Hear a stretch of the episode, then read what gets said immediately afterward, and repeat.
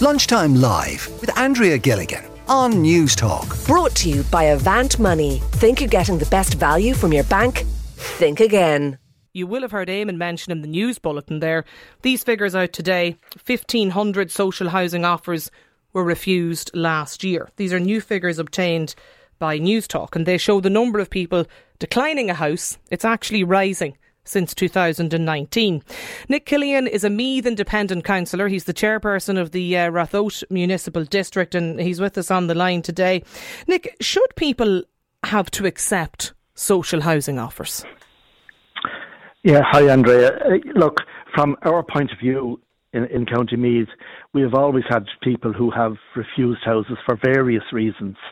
Um, we had a situation up to the introduction of choice based letting where 33% of applicants were actually refusing houses. That's now come back because of choice based letting, excuse me, uh, to 10.3%. So people, for various reasons, uh, you know, can have a reason for not particularly one could be education. They've children, they've been asked to go further up the county, means changing children from schools, all of that. And then you have the person come back and say, No, I don't like the colour of the front door. And I'm serious about that. I mean, that's been said to me, but I'm, I'm not going in. I don't like the colour scheme in the place. So I just find that, like, is that is that the case? You're telling me that there's rejection letters coming in from people on the basis of the colour of a front door? Yes, and they don't like the particular part of the village that the house. Because I in. thought that was a sort of like a, you know, that that was something that you hear, right? Anecdotal. I didn't actually think no. that that's the response. No, it's been said to me. that has been said to me directly. Not very often. Most of the people that uh, would come to me in relation to refusing a house would be very concerned about refusing the house and where they actually stand uh, by refusing the actual house. And as I said, they could have medical reasons. Um, they could have. Sorry, I'll give an example. Prior to um, the choice-based letting, uh, and I can only go by my own county. I, am in Ratoath. So if somebody from Ratoath was, say, offered a house up in the north of the county, you know, that would be unacceptable to that. And I could understand why, because it could be 40 kilometres from uh, where they've been asked to move to, uh, away from their family, away from schools, away from medical services, mm. and all like that. So that's a reasonable, you know, understanding of refusing.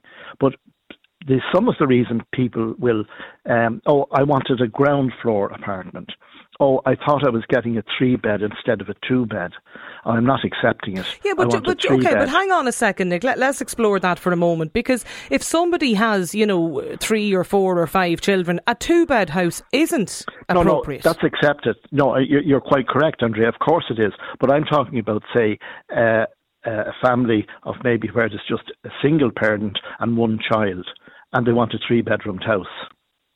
Is you there... know now, but because but the, the, the the situation is they can always seek a transfer if they take the the two bedroomed house and seek a transfer later later on. But so how, there's opportunities how, there for people to do that. Yeah, but I mean, are, are, those transfers? I mean, do they happen frequently? Sure, if there's such a uh, shortage oh, of houses, happen.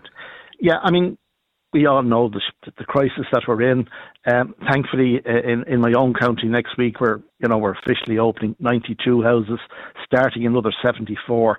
So there is a ramp up of the construction of social housing in, in my own county, and that's to be very welcome. But we still have um, we also have the situation, for example, where it's great news, where we've increased the income limits for people applying from 35,000 to 40,000. But that's actually, the consequence of that is it's actually going to increase the number of people on the housing list. Mm.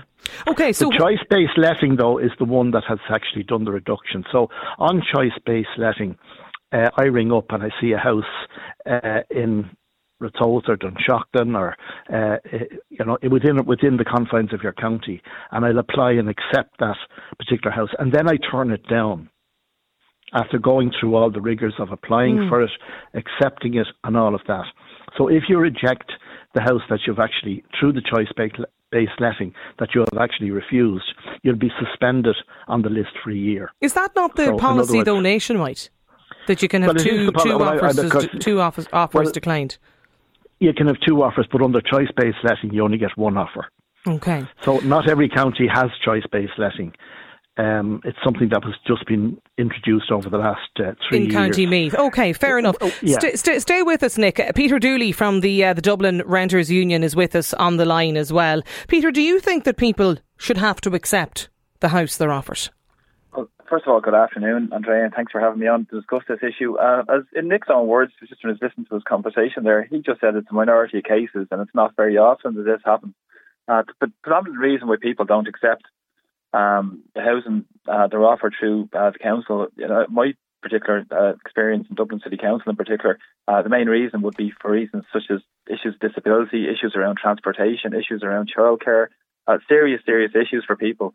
Uh, why they why they don't accept uh, their offer, like, and ma- many people are, are in desperate need of accommodation.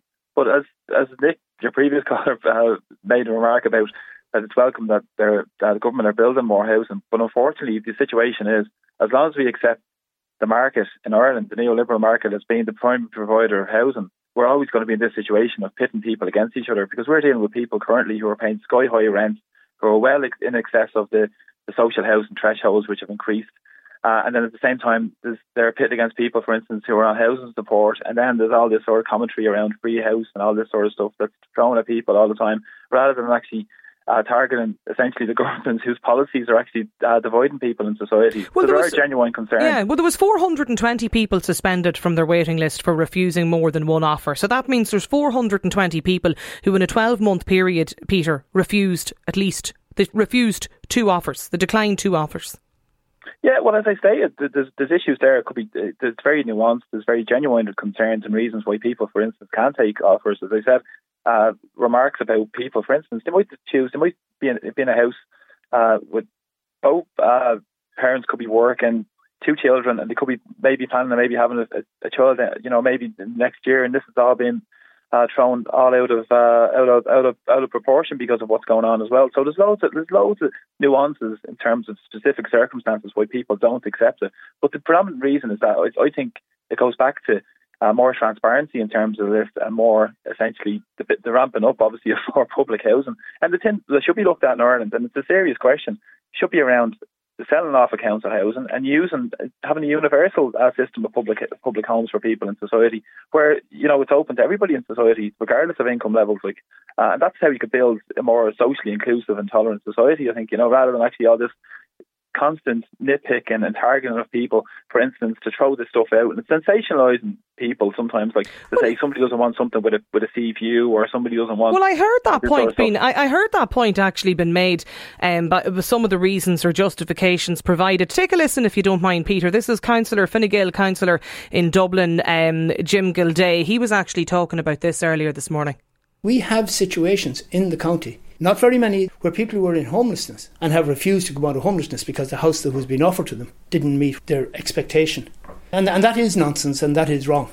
One thing that a local authority is not, we're not a property agency. Come and view the house and then you can decide. The fact that it's on the third floor rather than the second floor, that's not the job of a local authority to be like an auctioneer. What's your response to that, uh, Peter? it's it's glib coming from a Fine Gael councillor trying to give a solution to a housing crisis uh, that they've manufactured. I just think it's remarkable that he starts uh, targeting people. For instance, uh, the minority of cases, as he's, as he's rightly said, uh, not very often. This typical sensationalising of stories that always goes on, where a small minority of people might have a reason, such as like a hall door doesn't it doesn't suit my colours. Like obviously that's something that that's that's far fetched in my eyes, like you know. Mm. Uh, but there are genuine reasons behind it. So all these headline figures of fifteen hundred uh, refusals are the vast majority of people have genuine issues, such as as I mentioned, issues around school and community. Yeah, no, no, no, I, I, I've no, I've no, no issue with that, and, and a lot of the texters I don't think would because, but I mean, the, the part I suppose, Nick, that I'm trying to um, understand here today, like if I submit a request um, you know, to, to avail of the social housing list or, or looking for a house, and I have somebody in the family who is wheel, you know, I need wheelchair accessibility. Like, sh- surely people then aren't offered apartments on, you know, second or third floor where there isn't um, proper elevator services or. The- no, that doesn't happen. Doesn't because happen. To be fair, it, well, to, no, it, now it doesn't happen. It did happen years ago, but we're all houses now, particularly all ground floor houses, all have to be fully uh, disability accessible in every sense of the word. So, in other words, you can go through the front door, you have the the toilet has to be accessible, the place itself has to be accessible. So that doesn't happen. So if the council, if the local authority are aware that there's a disabled person in the house and they're told that at whatever at the assessment, that's of course taken into account. So that's not something. No, they're not going to be offered something uh, in in in my county. Um, we would have houses or apartments on a second floor. They're not going to be offered where there's no lifts or anything like that. No, that that that doesn't happen anymore. It did happen years ago, but it doesn't happen anymore.